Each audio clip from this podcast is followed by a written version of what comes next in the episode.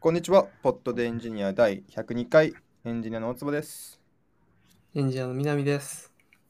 エンジニアの丹治です。2週間ぶりですね。 2週間ぶりですね。そうですね。 2週間ぶりに録音していると、きリスナーがすごく増えたという情報を聞いたんですけれど、いおそうなんですね。や宣伝したそんうでなんですか何の話かわからないですよね。 えっと、そうですね。まあ、まずは、えっと、南さん、結婚おめでとうございます。あありがとうございます。まあ、結婚自体はおっしゃったと思うんですけど、えっと、先週、えー結婚式があって、それがちょっと忙しくて、ポッドでエンジニアの収録はスキップしたってことですよね。そうですね。なんで、なんで、そうですね。なんでなかったんだとの方は、ちょっとあの我々のこのよくわかんないポッドキャストよりは結婚式の方が大事そうかなって思ったので、あのなくなってます。 悩んだんですけどね、どっちも大事かなって悩んだんですけど、まあ多分こっちかなと思ったんでね。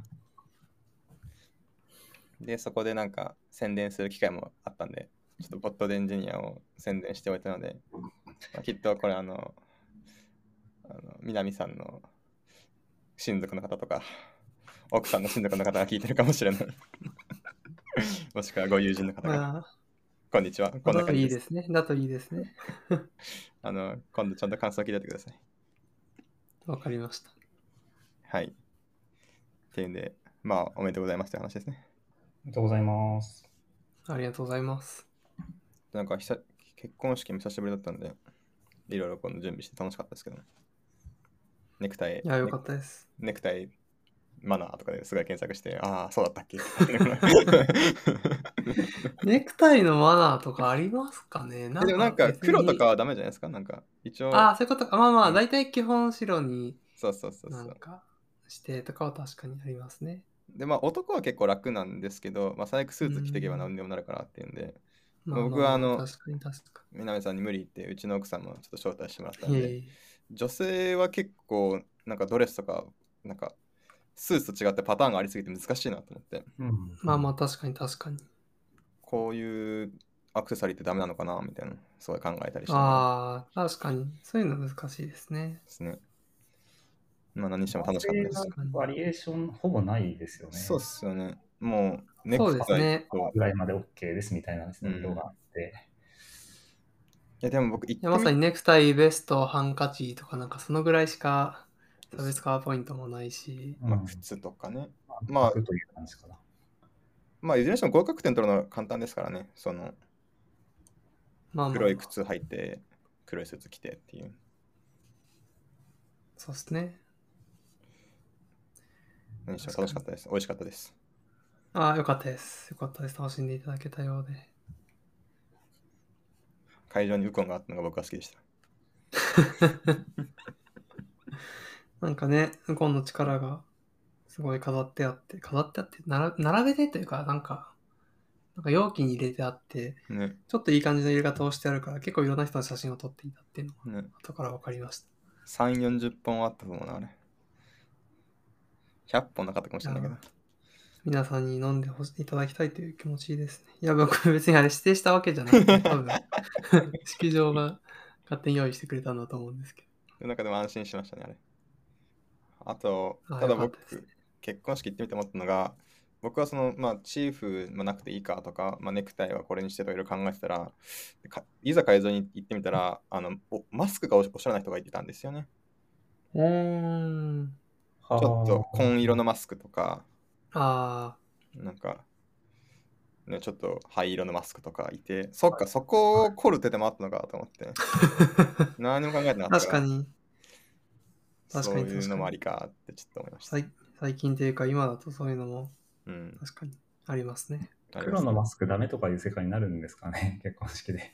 まあ、確か確かに、それはちょっとあるかもしれ ないですよ。どうなるんですかね。なんか色が濃いものは避けましょうみたいなくだらないルー ルいやでもなんか、一瞬僕マイク持つ瞬間があったので、そこでなんか結婚式では言っていない、言ってはいけない単語っていうのを頑張って思い出しながら、ああ、偉い。そういうのを考えて喋ってたんですね。偉いですね。あんまり余裕なかったけど。うんいやー、すごい。ポットでっていいんですか いや確かに、いや別にいいんじゃないですか。で基本的になんか、まあ、終わる系とか重ねる系とかがダメなんだと思ってて、あ分かれるあ始まり方はあんまり指定がない気がしますね。だから、そうですね。司会の方が開門を開きにとそれお開きだよねと思って。とかって思ってました。いえおお開きダメなんいでや、すすかごい。や、お開きはいいんじゃないですか。そのあ終了とか言うと、なんかちょっと良くないじゃないですかみたいな。ーうーん。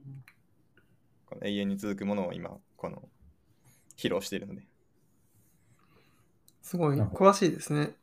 さすがですね。 や、いつか俺結婚式のスピーチお願いされるんだろうなと思って、この、そわそわしながら待ってるので。はっはっは。い や、でそうもな、んですね。上司が一回あの結婚式のスピーチしてるの見て大変そうだなと思ってなんかあやりたくないなと思ってでででで多分その上司の方もなんかそのなんか俺のこと誰って思ってる人もいるいいるし話長えって思われるだろうから早く切り上げたいんだけれどもでも長くしすぎることがなんかそのあえてなんかその敬意を示すことでもあるしなとかって悩むんだろうなと思ってあのあ、そうなんだ。え、でもだって思いませんそだなって。長すぎると良くないから簡潔にしようと思って、スピーチが30秒で終わったら、ちょっと新郎代表としてはちょっと微妙かなって思いません。いや、いいんじゃないいいんすかね別にいや面白ければいいんじゃないですか。思うそっかね。考えすぎか。え、てか本当に考えてるんですね、スピーチが来ることを。いや、でも僕、これ結構そういうタイプなんですよ。なんかその、大概のことは自分がいつかやるかもってことには、あの、うん妄あ想を重要膨らでますせねていでてもそれは、だから僕はもう、あいや、の面白いですね。宇宙飛行士に採用されたらなんていうかもう考えてますもん。あの記者最初の記者会見で、やっぱ応募しちゃったタイミングで、あのやっぱ絶対に受かるんだって気持ちはあったんでしょうかみたいな。そうですね、あの、まあ、絶対に受かるんだっていう気持ちと、まあ、しかしやっぱり、このどうしても倍率はすごく高いというのは分かっていたので、まあ、そうなまあ、もし合格できなくても、まあ、悲しくないような気持ちでいようというふうな、こういった二重性を持ちながら、この1年間は生きていました。みたいなことを言おうかなとか。 いや、さすがですね。で僕、こういうの常になんか考えちゃうタイプなんで、まあ、考えちゃうタイプって言ったらあれですけど、ななんんかか考えてるんですねそれ妄想しちゃうタイプなんで、はい。ああ、いいですね。いつか来る人のために。いつか来る可能性全然ありますからそうね。ですよね。はい。何にしてもおめでとうございました。いや、ありがとうございました。はい。さて、どれからいきますかでなんか変な場所にいる人がいるから、そこから聞きますかなみさん、今、日本にいますか僕、日本ですね。僕も日本にいるんですよ。丹治さん、日本にいますえっと、僕き昨日、昨日からシンガポールに来てますね。はい。おお1ヶ月ぐらいー、いいですね。えーシンガポールで滞在して、えー働くかもしれないです。働かないかもしれないです。隔離はいるんですかいやいいですそれね、シンガポール。えっとですね、えー4月から、えーいろんな規制、入国制限が撤廃されたので、普通に来れるようになったんですけど、隔離はないです。うんあ、ないんだ。おもーしかしたら、ワクチンを打ってない人はとか、そういう条件付けがあるのかもしれないですけど、僕はなかったです。へえ。はい。それは接種証明みたいのはなんかしたんですかそうですね、なんか入る前に結構用意して、えーおーと日本のコロナウイルス接種アプリってあるじゃないですか。あはいはい。ああ、なあんかそうです証明書、証明書出すやつですよね。ああれの QR を読み込ませたら、なんかいけるみたいなオンラインの申請フォームがあって、そうなんですね。なんかちゃんとそこは連携してて、素晴らしい。事前にオンラインでやって、あとは、えー、と出国2日前以内の陰性証明書を紙で持ってって、そんな感じですね。えー、まあじゃあ、うんうんうんめっちゃ大変ってわけじゃないって感じなんですね。うん、結構オンラインでほぼ済済んだって感じで。すごいですね。なんかワクチンの証明書のアプリ、あれすごくいいなと思ったんですよね。なんかマイナンバーカードスキャンしたら全部情報入ったから、そう、それでやってほしかったってすごい思ったんですよね。わかるわかる。あマイナンバー本当に連携結構いろいろなもの頑張ってくれてますよね。で、あれがあればいろんな情報が取れるっていうふうになってますよね。うん。僕も確定申う告ん、スマホとマイナンバーカードだけで頑張ってやったし。うんああ、いいですね。なんかいけんじゃん、これって思って。うんまあでも、そうですねうんうんいいっすね。えーシンガポールに。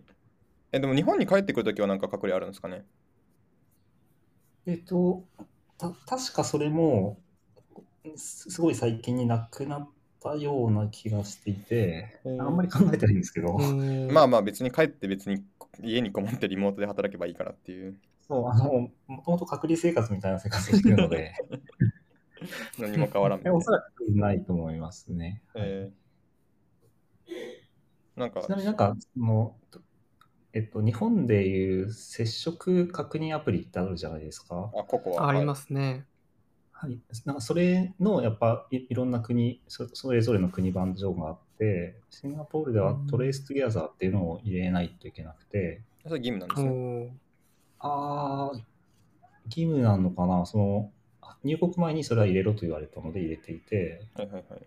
でも実質義務でっていうのはなんか今日スーパーマーケットに行ったんですけどそこの入り口にそのアプリをかざして入るっていう形になってるんですよね。あーで多分そこでその陽性の人との接触とかがあると入れないとかなのかもしれないしなるほど。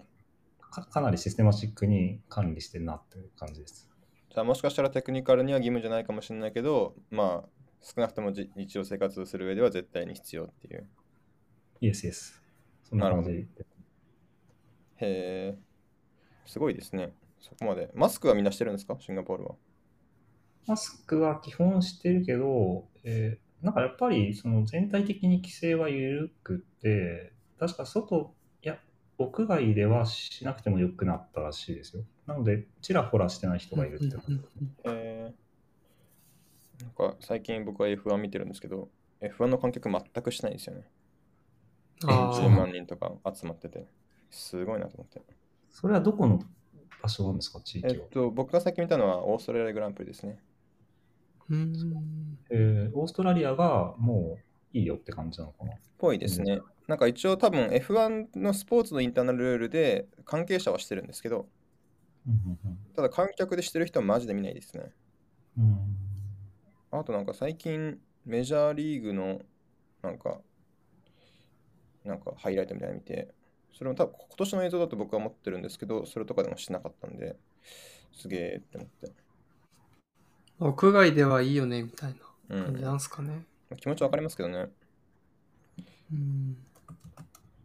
なんか僕最近ジムに通い始めたんですけど、おうおんー。うんちょっと体鍛えないと宇宙飛行士やばいかなと思 って。ただそこでもずーっとマスクのマスクを、えーとし続けるっていう義務があるんですよね。うんで。ジムの中で有酸素運動をして走ってマスクをし続けると本当にきついんですよね。いやー、つらいまあ、わかりますよ。僕もジムちょこちょこ行ってるので、結構大変ですよね。あそそうこでずっと走ってるの。で特に僕めっちゃ汗かくんで30分も走ったらもうなんかマスクが完全にもう一回水につけたぐらいになっちゃうんでそうするとマジ息できないんですよね。 確かにそこまで行くと結構きついやです。辛いですね。辛くてこれやばいなって思ったんですよね。だからうんで僕はその屋外走るときは周りに誰もいなかったら割と外してるんでうん。で人が来たらつけてみたいなことやってたんであと屋外だとすぐ乾くんですよね。だかあらーなるほど人がいるからつけとくかと思っても別になんか全然なんかそんな息つくなかったからいやまあつけっぱなしでもいけるっしょと思って走ったら本当に息ができなくてこれはやばいなと思って途中で諦めたんですけどなんかうんマスまクはなくてもいいじゃんって思い始めてますねいいじゃんというかマスクがない世界行ってほしいジムのルールで利用者はつけないといけないですって言ってるってことですよね。そうですねで有酸素運動するときも必ずつけっぱなしにしてくださいっていうふうに明確に言われてるんでに日本って別にその外でのルールはないですよね、マスクに関しては。てかそもそもルールなっんてかほとんど国からはないんだと思うないと思います。法律とかはないと思っていて、そうですよね単。純になんか、日まあ本そ人うしよのうみたいなのでやってるんだと思ってます。だってもうマスク撮ってる人いないですからね、マジで。電車とかで。まあそうですね。ないですもんねそうですね。 150%つけてますよね。 150%つけてますね。たまに2枚つけてる人いますからね。 あのちなみにそれで言うとあの僕マスクが濡れて息できなくなる解決策はマスク二重でしたよ。おおなんかい一ちょ応スポーツマスクってのがあったので買ってみたんですよ。はいはい。ただ買ってみてつけてみたらなんかすっかすかなんですよね。なんかまあ息が通りやすいってことですよね。そうこ普通になんかろうそくの息消せんろうそくを消せるぐらいスカスカなんですよ。 これは意味がねえなと思って高かったのねなこのマスクとか思ったんですけどめっちゃ乾きやすいんですよね。あとちょっと硬いんですよ。よ。なんかその不織布じゃないから。あの形状が壊れないぐらいの硬さそうそうそうそうになるんですよねはいはいと思って中にこれはもしかしてと思ってなんでそのマスクをインナーにつけて不織布を外につけると あのまずそもそも不織布のマクマスクが濡れないんですよねそれからこう張り付いて張り付いてこようとしてもその内側のマスクがカバーしてくれるんでこれでなんとランニングが可能になったんですよはい。だからそのスポーツマスクはスカスカすぎて意味がないしでも不織布だと走れないわっていう人はこれを二重にするの結構おすすめです意外といけますあーはい。あんまり納得を得られていないありがとうございました。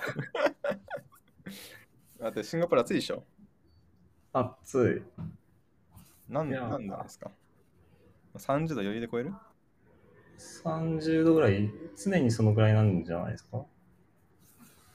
やばいですね。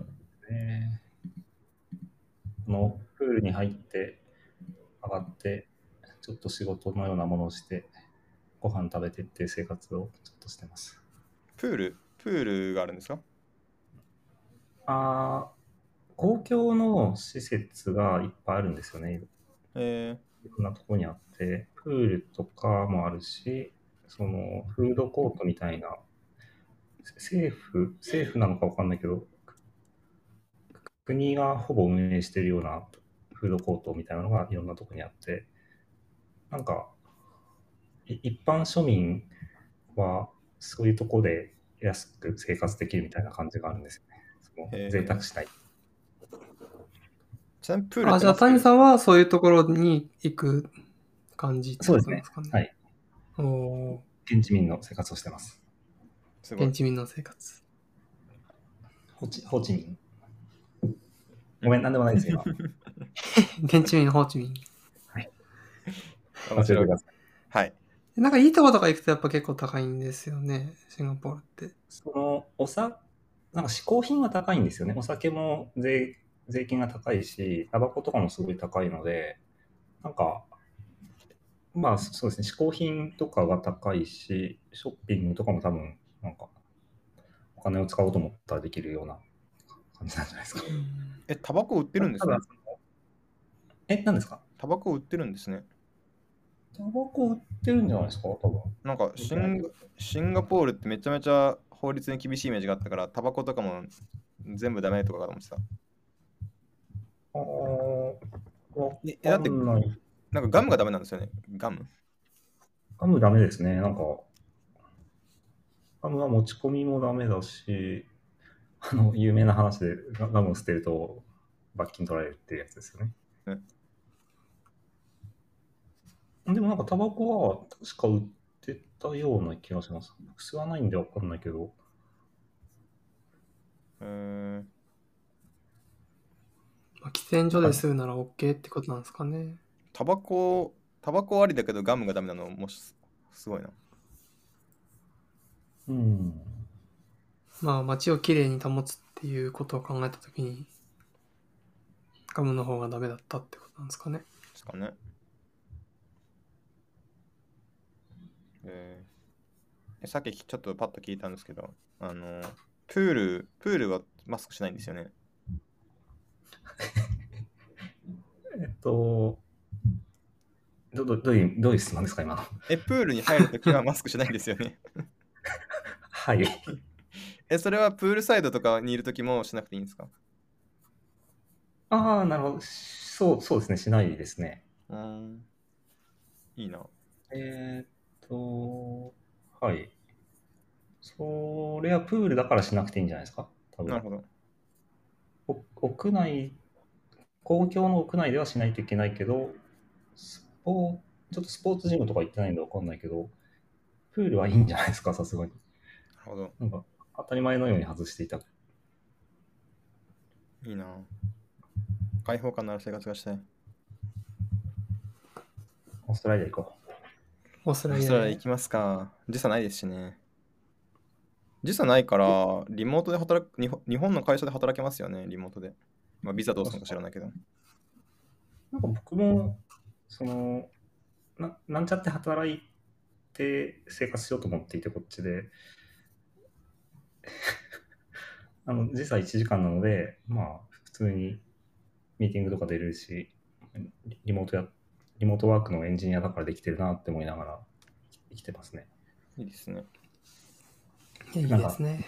厳密に働いていいのかどうかみたいな問題ちょっとあるような気がするけど、そこはなんか、触ると危なそうですけど。まあ、あんまり気にしない方向でいいんじゃないですか。物価は、だから、その普通にそのフードコートみたいなところで飯食うのは、日本のイオンのフードコートみたいな感じなんですかお値段は。そそんな感じですね。うんもっと安いかもしれない。ええっと、ちょっと僕の認識を話すと、そのシンガポールの方が多分、ななんていうか、所所得格差とかが高いと思うんですよね。お大きいと思うんですよね。ー、なるほでど、なるほど。これ僕、本当に僕の意見だけど、その、最低の生活ができるような施設みたいなものが、く国として保障されてるっていうイメージがあって、そのフードコートみたいなものも、多分値段がせ、なんかすごい高くなりすぎないように何かしら設定されていたり、うーん。まあそういう施設もすごく安く入れて、なんか、おお金持ちはまあお金持ちの楽しみができるけど、別に所得がそんなになくても、普通には生きていけるっていうのが、国として保障してるっていうイメージがありますね。それなんかいいですねそ。れは面白いですね。えーえー俺もそういうのがいいな。どういうことでもなんか日本なんか別に国が保障してるわけじゃないけどすごいデフレ進んだ結果としていろんなものがすごい低価格でかなりなんだろういいサービスやいいなんだ食べ物が手に入るみたいなのがあるっちゃありますよね。なんか牛丼屋とかめっちゃ安いとかコンビニいつでも超便利とかうんうんうんコンビニ最強ですそかういらうのがなそうちょっと思いました。いやでもそうなんです。なんか最近円安が進んでますけどそれは大丈夫ですかまあ言うても確かに。 10%、20%だったら別にって感じですか。まあ、換金レートが10%上がったなって感じですかね。確かに10%とまあ思っ1たヶらやばいで月すねならまあ、いや、そうですよね。だって来月の給料10%カットになってくれたら、えってなりますよね。 そうです よね。ありますよね。確かに。めちゃめちゃ円高に、あ、円高じゃない、円安になってますね。今、円安にかなり触れていて、しかもなんかまだ止まんないんじゃないかみたいなことが言われていて、もう、すごい困ってるみたいな。うん。でも、ドル建てで給料もらってる人は嬉しいんじゃないですか。まあ、ドル建てでもらっていて、こっちで生活してたらそうそうですね。うん、そうですね。でも、なんかうちだと AWS の料金が上がるんじゃないかみたいな。まあ、上がるでしょうね。ちょっと困るなみたいな話してましたね。そうですね。あ10%変わるとかすごいですよねや。めてほしいですよね。結構話変わってくるぞみたいなところありますからね。そうですね。はい。シンガポールのそんなもんですかね。え、もう1ヶ月いる ?1 ヶ月いるんですよね。そうですね、はい。5月の半ばぐらいに帰ってきます。じゃあ、毎週シンガポールの新しい発見をここで話してくれると。確かにエンジョイしてる生活を聞きたいですね。はい。丹治誠のウィークリーシンガポールみたいな、そういうコーナ ー。さて、今週もっていうふうにやります。 はえ今週のフードコートはですね、つってい、そんなことです。はい。さて、なんか、南さんから小刻みに音が聞こえる。嘘、なんだろう。なんだろう。僕本当にまあ、すなんかボリュームレベルを見ると南さんに見えますね。 えあそれですー、わかんないわ。じゃわかんあ、ないあですとはね。、あとこれ僕の話しかないけど、最近僕アプローチ2台持ち始めたんですよ。ほうほうほう。これ何かというと、それは右手と左手につけるんですかあーその手もあったんですけど、あのこれはあの充電中にもう一個つけるためですね。ああ、なるほど。あのちょっと最近健康に気を使い始めて睡眠トラッカーとかってのを真面目に信用するようになったりとか、えっと、ジムに行ったりするようになったりして要するに Apple Watch でいろんなデータを取りたいけど絶対充電する時間がでなんかデータが取れない時間としてあったんですよね。で、まあ、それが。ぐらいだったら別にスケジュール調整すればいいんですけど、まあ、結構充電がななくなってることを寝る前に気づいたりとか、なんか外して充電してる間に1日過ごしちゃうとかあって、ジムに行きたいのにアプローチがないなみたいな、ことになることがあったんで、なんか新しいトラッカーを買おうかなとか思ってたんですよね。なんか1週間バッテリーが持つみたいな。うんうんとうん思ったらアプローチが1個転がってたんですよ、家に。前のやつが。買い替える前のやつが。そうなんですね。はい、はい、なるほど。あれこれでいいんじゃないと思って調べてみたんですよね。そしたら2台持ちって結構アップルもう想定してるっぽくて。というのも、まあ、まず2台ペアリングできますと。で、でどその今使ってる方っていうのを自動で認識してくれて、そっちに通知を送るみたいなことをちゃんとやってくれるんですよね。で、それから、そあすごういですね。なんですよ。うんあと、あの、Apple Watch は近くにあったら Mac が自動でアンロックできるみたいな機能とか、Apple Watch は近くにあったらマスクをしていても Face ID が使えるみたいな機能があるんですけど、これも両方の Apple Watch に対して有効にできるんですよね。はあはあはあなので、その、まあ極論言うと全く同じスペックの Apple Watch 2個持ってたら、それを1日1回交換しても、その利用者は、まあ、あたかも1個の Apple Watch を使ってるかのような体験が得られるんですよね。うん、なるほど。っていうんで、まあ、実際僕の場合はシリーズ3とシリーズ6ってちょっとスペックがとか画面サイズも違うやつなんですけど、まあ、今回僕が達成したかった用途として、まあ、常に僕のことをトラッキングしててほしいっていう気持ちの達成においては、もう全然これで OK で、なんでバッテリーが減ってきたと思ったらアプローチ外して、充電器から充電満タンのアプローチに取り替えて、つけてたやつを充電にするっていうことだけやれば、絶対に24時間アプローチをつけてられるってことに気づいて、これはいいなと思ったので。うん意外とこれおすすめですよっていうのを。なんかトラッキングアプリとかも、えっと、お同じアカウントで入っていて、シシームレスにそのデータは、なんか、ずっと続いているように見えるんですかえっ、と、すごく良い指摘で、えっ、と、僕の場合は、えっ、と、Apple が公式で取っているデータをその解釈するってアプリを使ってるんですよね、睡眠アプリに関しては。はあはあはあはあなんで、えっと、その、アップルがいつからこいつらに始めたかっていうのを検知していて、ヘルスキットですね。で、えっと、なんか心拍数がいつ頃どう変わったとか、いつ頃動きを検知したっていうデータを、その、解釈して、睡眠スコアが何点だよみたいなアプリを使ってるので、要するに iPhone にデータが入りさえすれば何でもいいってやつを使ってるんですよ。うんうんうんなので、その何も気にしなくていいですし、僕の場合やったことは、同じ Apple ID でログインするってことだけ。でもこれは別にその当たり前じゃないですか。なんで、ってことするだけで、特に何も意識せずに、2つの Apple Watch からデータを取れています。で、もう少し Apple Watch スペシフィックなそのアプリになってくると、アプリ側の対応が必要になってくるかもしれないですね。うん。2台持ち、まあ僕は0台持ってたので、なんかわかんないですけど。えいや、でもまあ、結構合理的ですよね。なんか僕は逆にもう最近寝るときか、運動するときしか、あとは外出るときか、つけてないから、あんまり電池が切れるっていうのを体験してないんだけど、でも、まあ、一日アクティブにつけてたら、なんか、いつ充電するんだ問題っていうのはやっぱありますかそうなんですよね。ら、いい気がしますね。ー確かに常にトラッキングできてるのはちょっと嬉しいですね。そうなんで何すよ。も欠けてることを考えなくてよくて。そうなんですよね。なんかやっぱこれまでその睡眠平均睡眠時間とかってのをパーッと見てるとなんかたまに変なデータがあるあるんですよね。3時間しか寝てないみたいな。うん。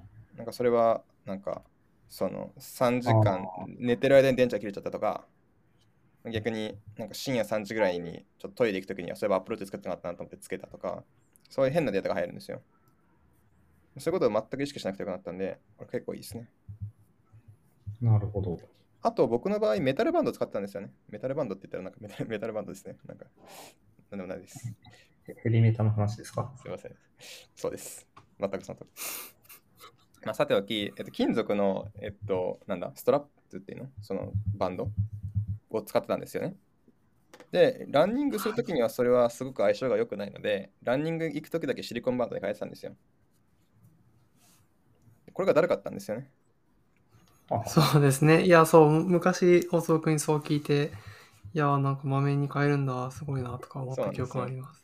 なんですけど、もうこれで僕はあのジジムに行くとき用のアップローチができたんで、その、ジムに行くとき確はかに、いちいち付け替えなくてよくなったんですまあ、ね。ちょっとだけそこでスケジューリングがいるんですけどね、その僕は今朝ジムに行ってるので、寝る前にはメタルメタルのバンドの方のに変えてから寝るっていうススケジューリングが入って、まあ、完全にどっちを使うかっていうのを意識しないってわけではないんですけど、でまあそれやるだけなんで。なんで基本的に今はジムから帰ってきたらメタルに変えて、ジムに行く前にそのシリコンバンドの方に変えるっていうふうにすれば、すべてがうまくいくようになってますね。いやいいですね。はい。おすすめです。 なんか古いアップローチこう買い替えた理由の一つに電池持ちがめっちゃ悪いことだったんですけど、ああ、別にへ減ってきたら交換するだけだから、そのデメリットもなくなってるんですよね。まあ確かに。はい。今今ってアップルウォッチって何時間ぐらい持つもんなんですかえーっと、なんかアフルク充電はアクティブに使ってなかったら、ワンチャン2日いけますね。えそんなにいけるんだ。ただこれは、うん、そうですね。条件良かったらって感じですいいけでど。切れるんだと思ってた。いや、例えば、例えば朝の10時にフル充電で出かけて、出張行って、そのまま寝て、家に帰ってきて夜8時、まあ、だから24時間プラス1日で、まあ、30時間ぐらいしたらギリ生きておくことありますね。なんか昔のス見たスペックで全然上がってるな。そうですね、最近結構良くなってますね。はい。まあ、確かになんか古いアップルウォッチ持ってる人とかいそうだから、まあ、そうそうそうそう。そういう人にはいいかもしれないですね。うん、で意外とその3から6ぐらいだったらもちろんセンサーとかよ良くなったりしてるんですけどなんかクリティカルなものないんですよね心拍数取れるしなんかなんか忘れたけど、まあ、いっぱい取れるんでなんか血中酸素濃度ぐらいなんですよねなんか取れないのって3でそれいらんなと思ってなんで困ってないですはいアプローチ2台持ちのおすすめの話でしたはい。はい。まあそんなもんですかね、今日。なんかありますそうですね。はい。ま結婚式、結婚式行って、ジムに行って、シンガポール行って、アップルウォッチを2台持ちするという話でしたね。あ、いろんな場所行ってます よ。いろんな場所に行っいて。や、まとめありがとうございます。じゃあ、はい。来週からは、もっと詳しいシンガポール城が聞けるんで。そんなないですからね。えー、だっているいるんでしょ けどなんか発見があるでしょ、発見が。わかりました。じゃあ、な何か話します。例えば、やっぱエンジニア的には、やっぱシンガポールってアンドロイド多いですよとかさ、知らんけど。あーまあ、何か発見を期待しています。はい。そんなもんですかね。はい。じゃあ、第102回、ポッドデンチェンでした。ありがとうございました。ありがとうごあざいりまがとすうござい。ました。